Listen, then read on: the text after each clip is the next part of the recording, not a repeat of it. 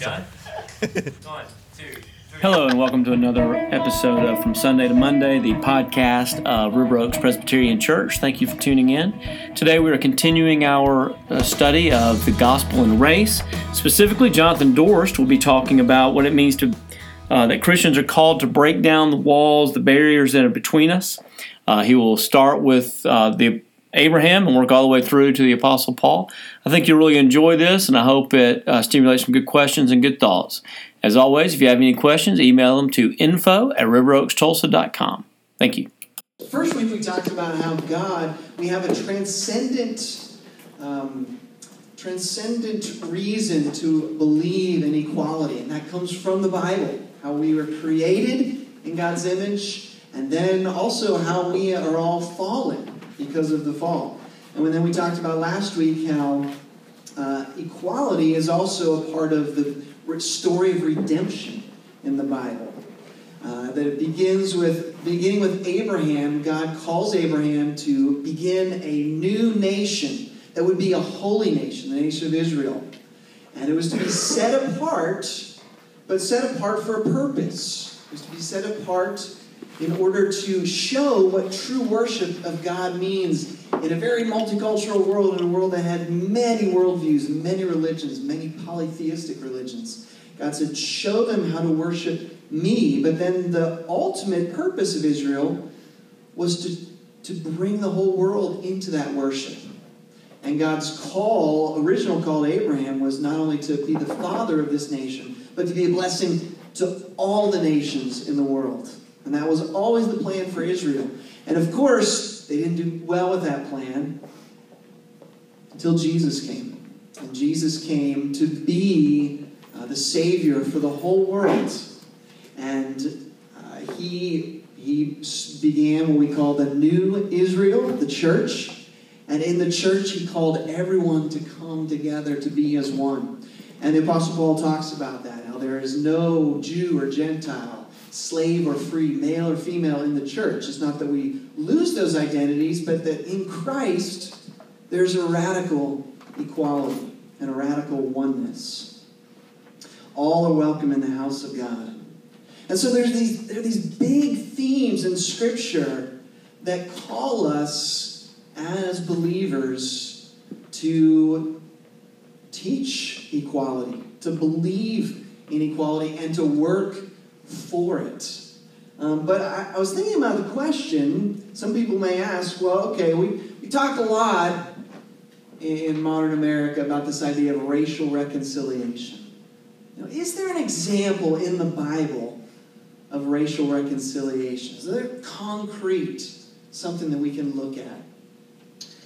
Well, one of the interesting things, if you read the New Testament, you can't get away from is one of the pervasive themes is how do these two very different groups of people get along?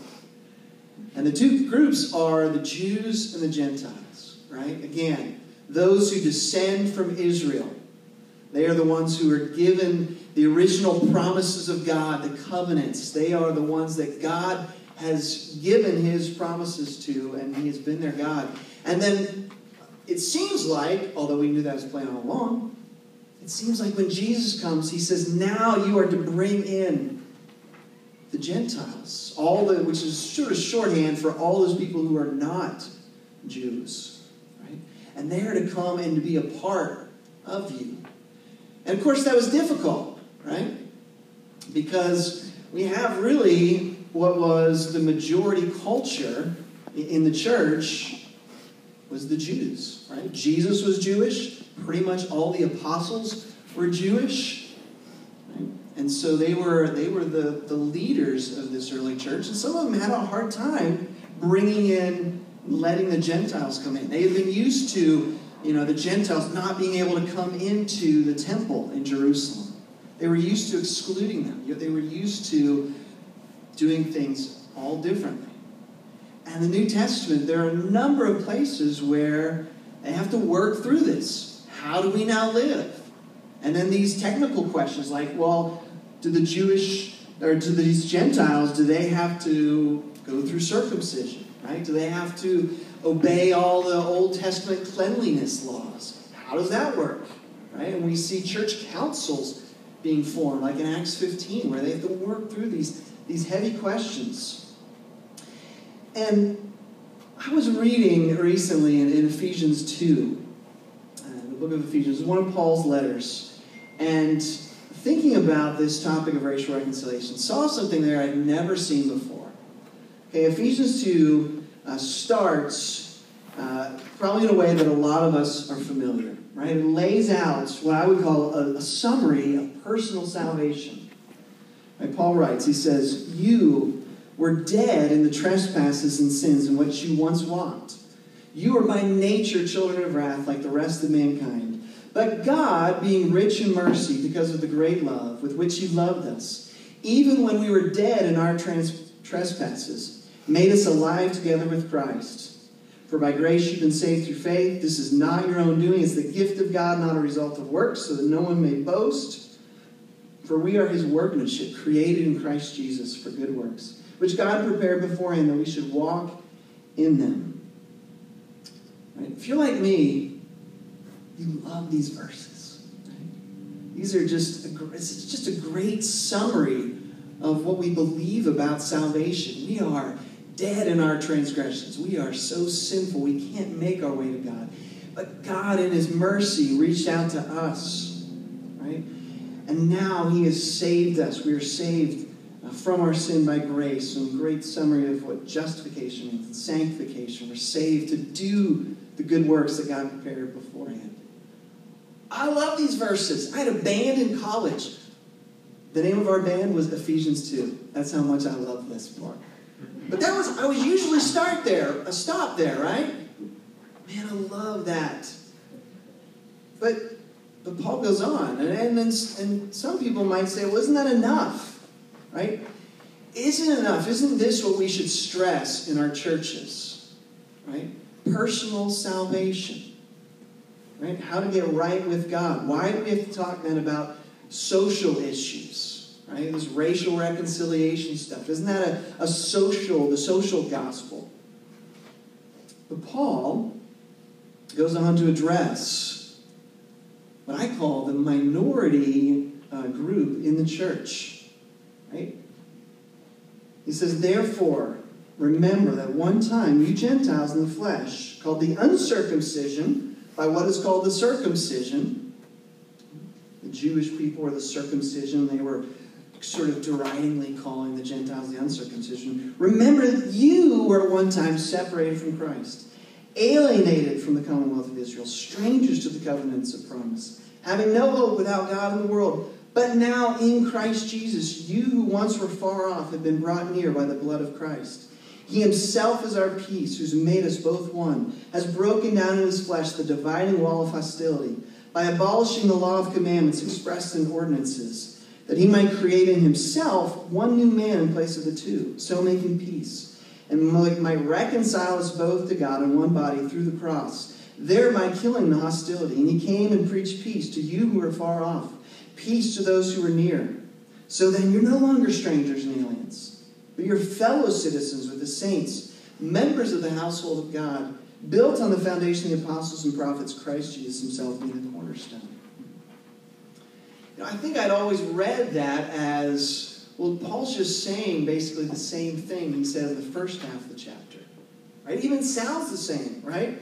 You were separated from Christ, right? Like you were dead in your trespasses. And then, but God, but now in Christ, you were far off and brought near by the blood of Christ. Right? So, so the language is similar, but but it struck me what Paul is doing here, I think.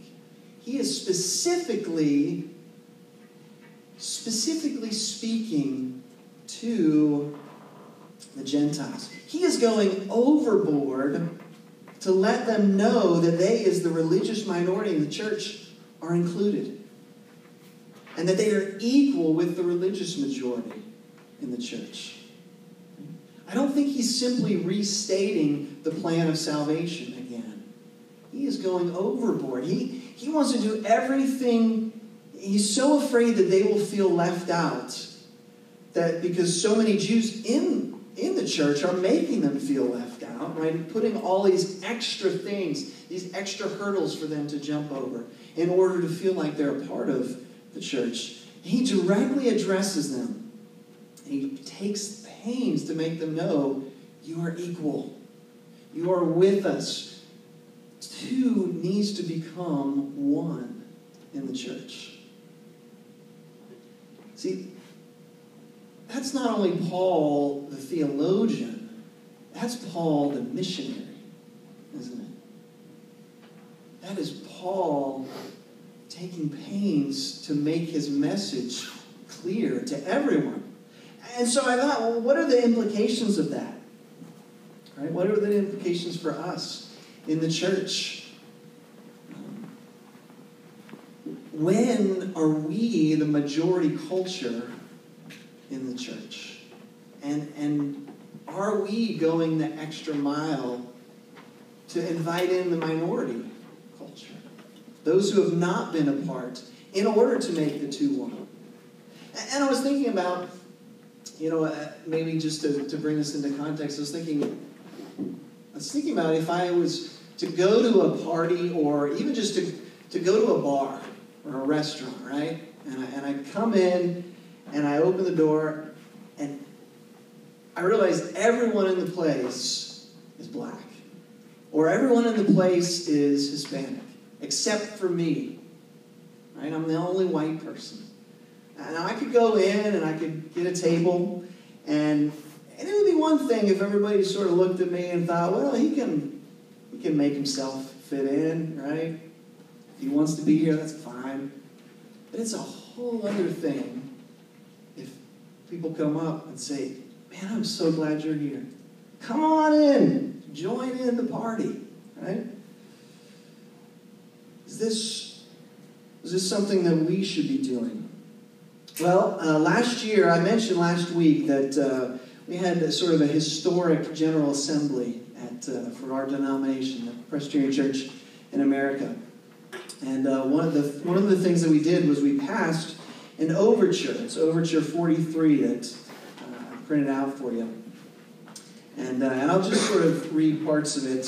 You can read the whole thing, but it says, uh, our, this General Assembly does recognize, confess, condemn, and repent of corporate and historical sins, including those committed during the Civil Rights era, and continuing racial sins of ourselves and our fathers, such as the segregation of worshipers by race, the exclusions of persons from church membership on the basis of race, the exclusion of churches or elders from membership in the presbyteries on the basis of race, etc., uh, etc. Et and some of the things that we looked at, um, not only defending but participating in white supremacist organizations, separatist groups, and further resolving uh, to repent of those sins and failures. Um, and then in the third paragraph, to recommit ourselves uh, to the gospel task of racial reconciliation, diligently seeking effective courses of action to further that goal uh, for the glory of God. And then further, next paragraph, urging the congregations and presbyteries to make this resolution known to their members, in order they may prayerfully confess their own racial sins as led by the Spirit, strive toward racial reconciliation for the advancement of the gospel, the love of Christ, and the glory of God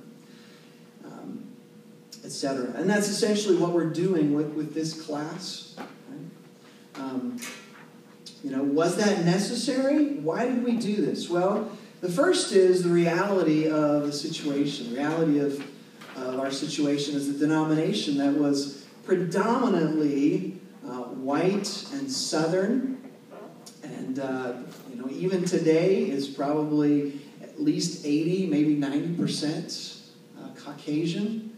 As a denomination is certainly leadership even higher uh, as far as pastors and elders, um, not at all reflecting uh, the, the makeup of, of the, the place where we've been called to minister in America.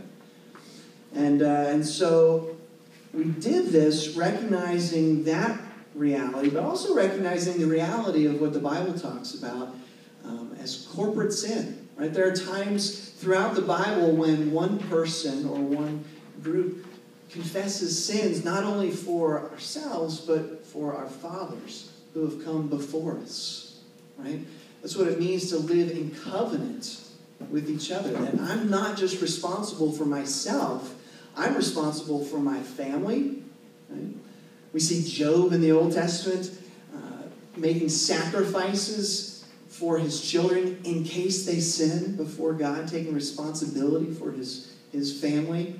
But we're also in covenant with each other in the church.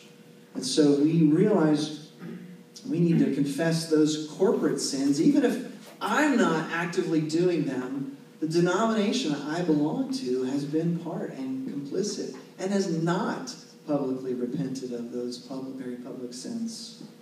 We also recognize the need for course correction, that, that this, we needed to change as a denomination. And then, of course, the practical necessity for gospel ministry. Right?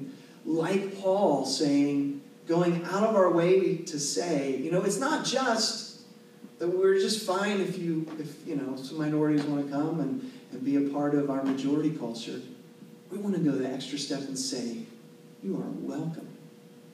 We want you to be here with us.